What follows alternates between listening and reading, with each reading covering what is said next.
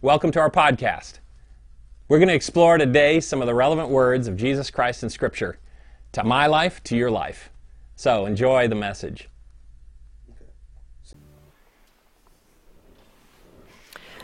Well, good morning and happy Sabbath, church. Morning. How's everyone doing this morning? Good. Um, so, my name is Seth. Uh, this is Moses Maier. Hello. Um, great friend of mine. We've had an awesome opportunity to uh, speak before you this morning. Pastor Jim was actually supposed to introduce us, but no, it's okay. It's okay. I'll take care of it now. Um, but yeah, we had the awesome opportunity to come and tell about a journey that we've been on in the um, realm of giving. Um, but I don't want to pass over just the beautiful story, I guess, that John gave us this morning um, about his parents serving as missionaries and obviously some of the sacrifices made by veterans and missionaries all over the world. Um, I was reminded how blessed we are to have the freedoms that we do have. Uh, when I went on my first trip to China a number of years ago, and when we were going to celebrate Sabbath together, we actually had to do it in one of their underground churches, and that was a neat experience, but really brought home um, just how fortunate we are to be able to worship and do the things that we do here in this awesome country. Um, so before we start this morning, I would like to have a word of prayer. Dear Father in heaven, uh, we thank you so much for um, your Sabbath. We thank you so much for this place, your house, that we can come and spend time with you. And I pray that as uh, Moses and I share this morning, that uh, you will take a coal from your heaven's altar and touch our lips. And may everything that we say and do uh, bring honor and glory to your name. And hopefully, um, we all walk away from this place a little bit closer and more reflecting of you. Amen. Um, so I was nine years old when I had the awesome opportunity to go for the first time on a trip overseas to be uh, a missionary with my dad. And we were going to go to India. Our church decided we were going to go to West India, and we were going to help build a church and give some Bible stories to um, local orphanages and do skits and things like that. And there was some questionings among the group whether I was old enough to go or not. I was nine, not very tall now, definitely wasn't tall then, was a little guy about this big. And the question was like, how is Seth actually going to help? And me, I'm a pretty confident person. Uh, so I kind of crossed my arms a little bit, and I was like, well, I want to go. And I remember there was this deliberation between my mom and dad. Well, was he too young to go? Can he go? Should he not go? Well, I'm thankful that they allowed me to go. We raised the money, and we got on the trip to go, or on the plane ready to go. And as we were crossing over the uh, Atlantic Ocean, um, on our way to India via Indian Air, the stewardess was coming up the aisle and came to me in my father's row and went to the first person, Hello, sir, what would you like? And then took the order. And my dad uh, said, Yeah, I'd like the grilled salmon. So I grew up vegetarian, actually mostly vegan, but my dad liked to kind of step outside of the box every once in a while and try something new. And he really liked grilled salmon, and I'd never had grilled salmon before, but I was like, hey, this is kind of a unique experience. Dad, can I have the salmon? Uh, he thought about it for a minute. We went back and forth, and he said, Yeah, sure, I guess you can try it. So I tried the salmon. It wasn't that great. Um, we traveled on for many hours, and long story short, I got very sick. In fact, so sick that I ended up having to stay overnight for two nights in a local Indian hospital ward with about 40 beds in a big open space, um, which to my uh, surprise, it only costed a grand total of $2.50 for those two night stays. So maybe there's something that the American healthcare system could learn from the Indian healthcare system. Um, and it was at that point that I really started to question, you know, what can I do here? Uh, I am small. I can't lift some of these blocks that they're putting into place. I guess I can paint a little bit, not really my forte. Um, but as we were driving to and from different places, I started to see like well maybe i could smile at people. Let's see what that does.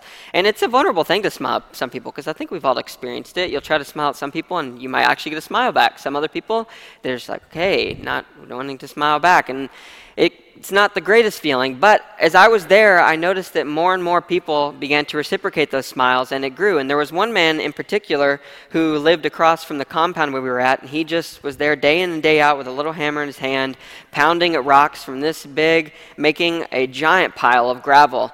And as I smiled at him the first day, got a little bit of a response. The second day, more and more of a response. And even though there was that language barrier, I'd realized that we had made a connection off of just one simple thing, and that was giving that smile. And that was my first real introduction to what giving was outside of monetary means. So, this is my friend Moses. Moses has been a good friend for a number of years now, and Moses has this thing that he likes to do every year, for the past six years actually, where he picks a word. And that word is to be a theme for the entire year. So I remember the year that I started noticing this was the year of cardio. I like cardio, and Moses was deciding to get into running and biking. In fact, on no training, he decided, I'm going to bike from here, my house, which was right up the road, to Calhoun, Georgia, about 50 miles with little to no training. He completed it. Uh, to my amazement, although he was a little bit sore, the next year he decided he was going to do the year of rejection. And he did. He went out and sought rejection in any place that he uh, could. He actually applied for a CEO position, of which he made it through four rounds of interviews, and he succeeded with getting rejected.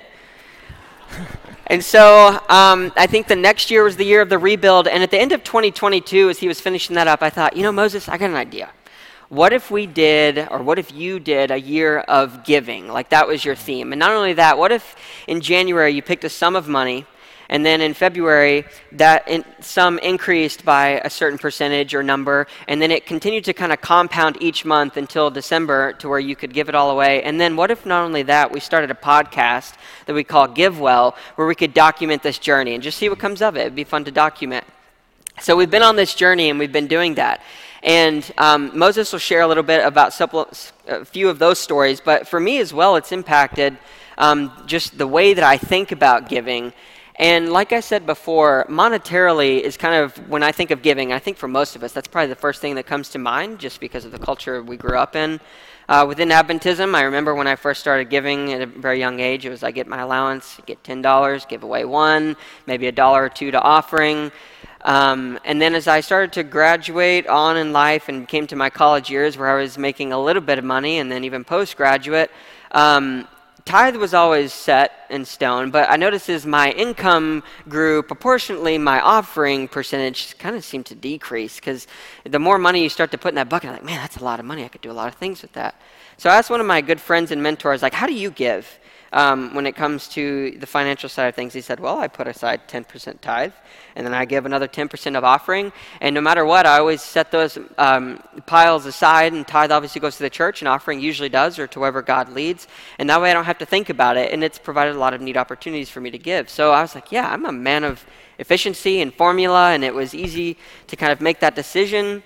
Uh, actually, it wasn't that easy in the beginning. I had to talk my wife into it, but we did it. And it actually ended up being one of the greatest blessings because God has always given these neat opportunities to give in different places, and it's a really interesting and fun thing to do. And I think Moses now will share a little bit of his we, story. We, we talk about giving in the context so many times of money, and, and I think that's tremendous because God has blessed each of us with a gift and many of us, it is money that we are, we are called to give, like Seth was saying. Uh, but something we've discovered on this journey is that giving is actually a part of our life just as much as breathing is. Uh, we get up in the morning, we're breathing, we're sleeping, we're breathing. I don't know that I am, but I am, I suppose. and and the fact is that giving is just the same because we get up and we choose am I going to give to myself? Am I going to give selfishly? Or am I going to give to my community and uplift people? And it's a choice we make every single day. And it's, it's something that was, that was really, really revolutionary for me, too, because thinking about giving beyond just the aspect of money was tremendous in this journey. I, I remember a couple months ago, there was uh, a time I was in the Collegedale Library, and I was sitting there, I do some work there from time to time, and I saw this nice old lady walk in, and she went to the front desk. She said, Hey, I would like some classes on how to use my smartphone. And and the, the front desk folks said, Well, we don't offer those classes. Too bad. And so she walked out a little sad, and I thought to myself, Well, to be honest, I spend a lot of time on my phone uh, and it's probably not too good. But I, I know about how to use my phone, so I probably should go talk to her and, and help her out. So I, I ran out outside, hoping with all my heart she didn't own an Android because I have no idea how to use one of those. uh, and hey, I know this is strange. My name is Moses. I, I couldn't help but overhear what you were talking to them about at, at the front desk here, and, and I would like to help you if, if possible. And and the blessing from this is that we've, we've started a friendship. We've met a couple times, gone to her house, met her, her friends as well. And it's tremendous because giving was found there with no money, just simple time and attention to a moment. And I found that in a lifestyle of giving, if we're open to it, there's opportunities all around. All around us, there's moments to give. And, and this story is specific about the community that we're in, the people around us. But there's moments to give much closer in our family, in our home, and, and in marriage, Seth. We were talking about one specific uh, conversation you had with your wife at one point. Yeah, a number of conversations actually. So, yeah, I've been married now for six years. Um, you can learn a whole lot in six years, exponentially, especially the first few years. And I remember our first year of marriage was um, a good but a difficult year because there was a lot of different changes taking place. And I'm more of a doer. I like doing things. It's easy for me to do. I think it's my primary love language, whether it's cleaning the dish, dishes or uh, vacuuming the house or mowing the lawn or whatever it is. I find those things really easy to do. Um, and that was kind of my primary focus when it came to giving. Um, but during one particular instance, my wife was trying to decide what different uh, career path to take, and she was in kind of a toxic environment where she was working her first year, and she wanted to quit, but she needed to, or she wanted to find some other avenue where she could spend her time for looking for a job, and I was like, okay, well, great. Like, let's sit down and do it. Or, honey, why don't you just do it? And she would say, well, Seth, well, can you just like sit beside me um, while I do this? Like, yeah, sure. And I can like help you look for a job. No, let's like literally just sit beside me. And I'm like, honey, that makes no sense at all. I'm not doing anything. Um, and yeah, I hear a chuckle there because there's a lot of married couples out there who, or maybe even not married couples. Maybe I'm just like way far out there. But um, that was something that I didn't completely understand. That was sometimes my presence alone could be a motivation or a support in a way that I didn't even know that I could be there. So it added a cool tool to my quiver to know how to uh, do marriage, I guess. And it reminded me kind of of this biblical story with. Um, with Martha when she was saying to Jesus, when she was working, cooking up a storm, and then there was Mary with Jesus and a few others, and Martha's like, hey, Jesus, why, why don't you tell Martha, like, come help me do something? Uh, we got a meal to cook here. And Jesus is like, no, like, she's here. She's with her Savior. She's in the presence of her Savior at the moment. Like, she's where she needs to be. And that really kind of cemented for me with that story and then the instance I have with my wife is that sometimes it's not, it's not just about doing, but sometimes it's about being. Hmm. Yes. And, and we've been in a series with the church here uh, regarding promises. And throughout the next few weeks, we're going to dive into different promises in the Bible that we found. And the one I want to dive into today is, is found in 2 Corinthians chapter 9. You can follow with me here on the screen or on your phone or in an actual Bible if you brought that. So 2 Corinthians chapter 9, we're going to start in verse 6 and read 6 and 7. It says, Remember this, whoever sows sparingly will also reap sparingly, and whoever sows generously will reap generously. And this is the part that really sums it up for me in, in this specific few verses. Each of you shall give what you have decided to in your heart to give, not reluctantly or under compulsion, for God loves a cheerful giver. I think the beautiful thing about this is so often we're, we're in this mindset that we have to give according to the dictates of society uh, what we see on, on social media or whatever is influencing us, telling us the people around us saying, hey, if, if you're going to give, you have to give like this, it has to look like this. And God is saying, no, no, no, no. Giving is from the heart. I want you to give what I've blessed you with. I want the quality, I don't want the quantity. And we see this story exemplified in, I believe it's Mark chapter 12, where, where the disciples are there in the temple with Jesus and they're, they're looking at uh, a widow and, and a rich man. And the widow brings two mites, two dollars, a very small amount. And, and this rich man backs up his truck and unloads all his wealth and riches into the treasury. And, and the disciples are like, wow, look at this rich guy just giving so much to the temple. And Jesus says, no, the real giver here is the widow because she gave from her heart what she had, what she could, what she desired. And so many times we're, we're under the impression we have to give in a certain way, in a certain quantity. But God's saying, I want you to give from your heart because I have blessed you. I have given you blessings. And if you look around, you can give from your heart.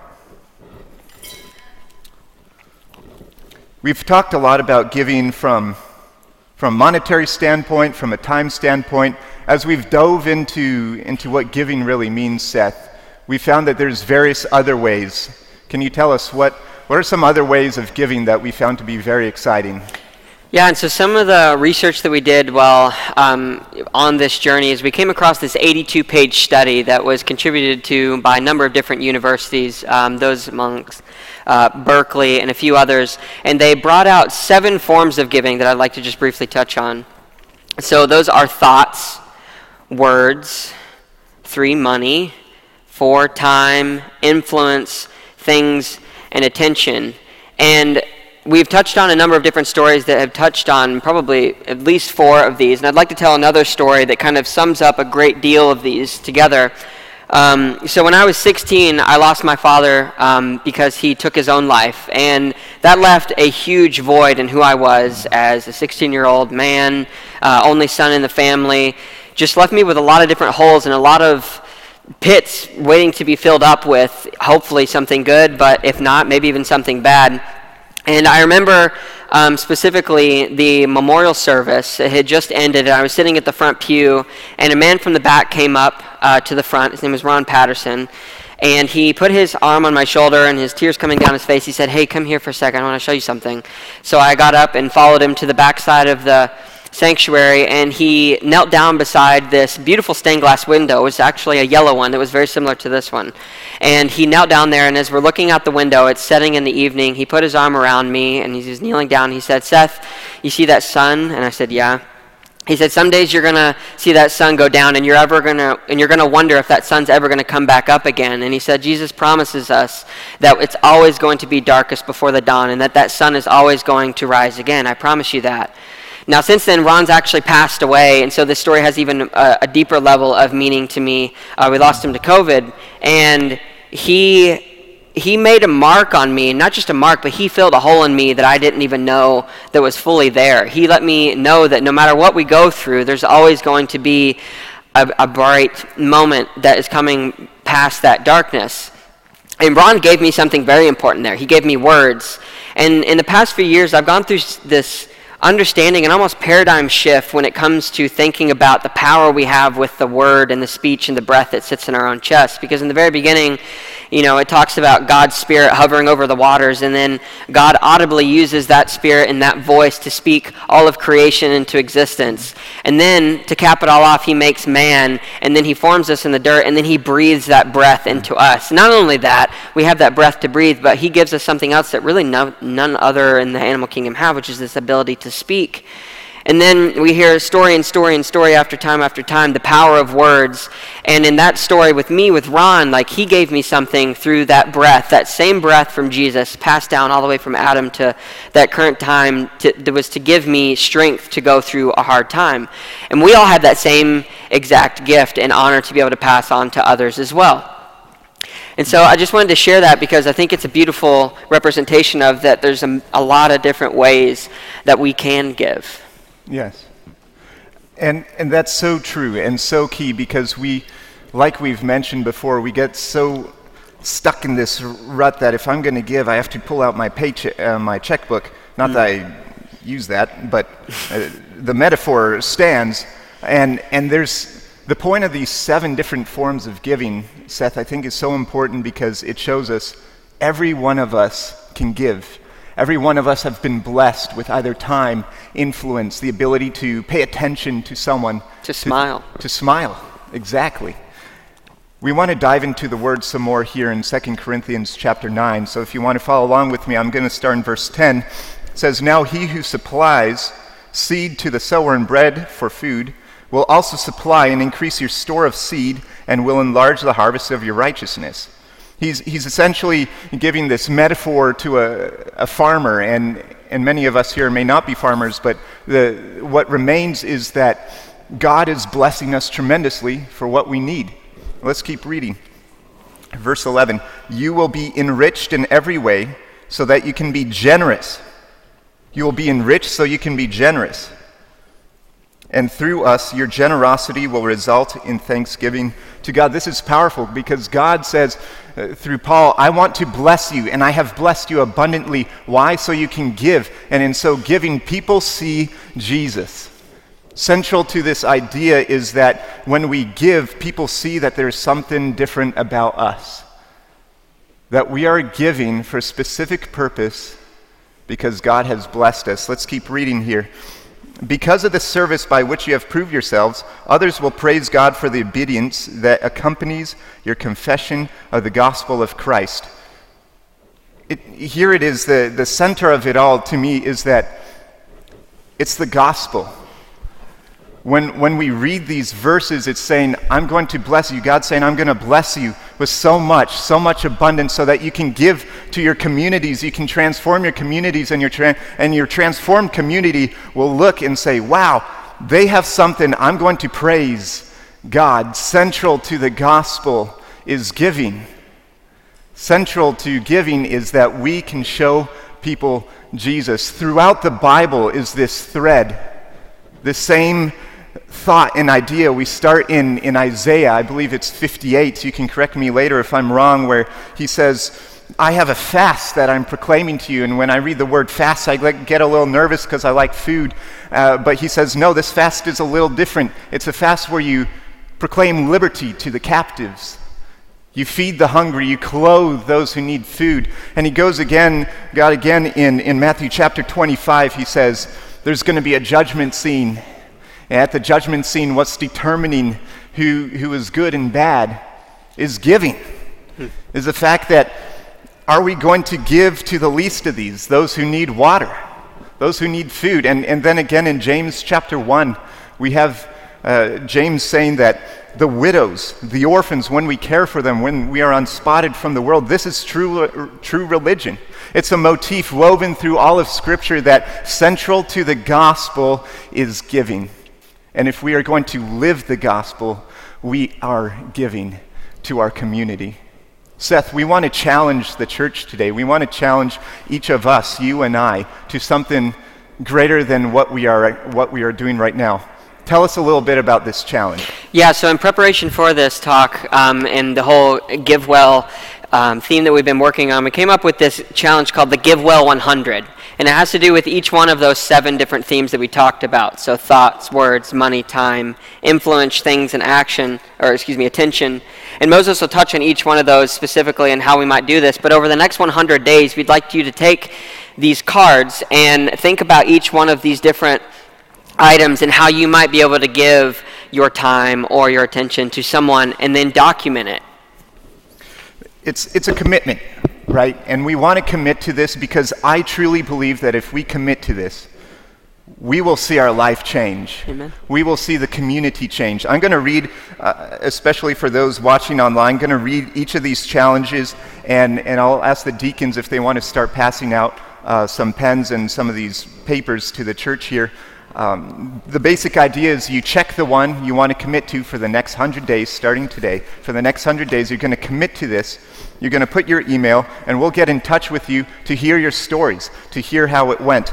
The first one thoughts. Write down 100 positively transforming thoughts. Words. Share 100 uplifting words. Money.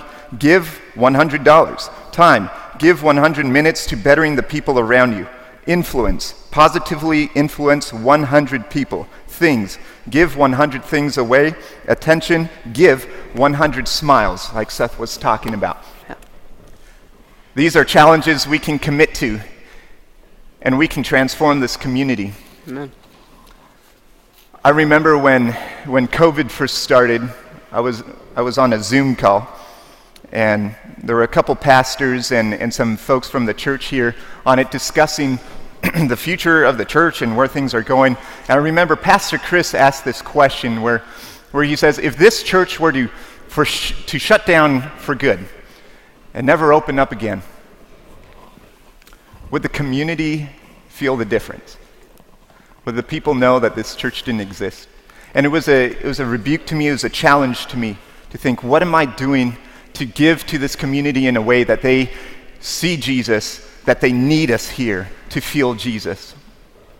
There's a story in the Bible that I want to end on uh, a parable, a parable that Jesus shares uh, where he says, who of you, being a shepherd, and finds yourself with a hundred sheep, and you notice among the hundred sheep that one is missing?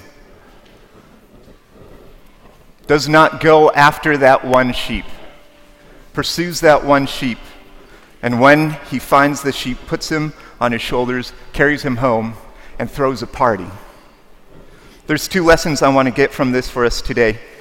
Lesson number one the 99. Maybe we're part of the 99. And if you're part of the 99, it's a blessing. I think because God has given us a purpose. You wake up every morning with the assurance I have woken up for a reason. I have woken up for a purpose because I know God has created me today to give to the people around me. He has overflowed me with blessings so that the community around me will know that Jesus is in my heart and they will see the gospel.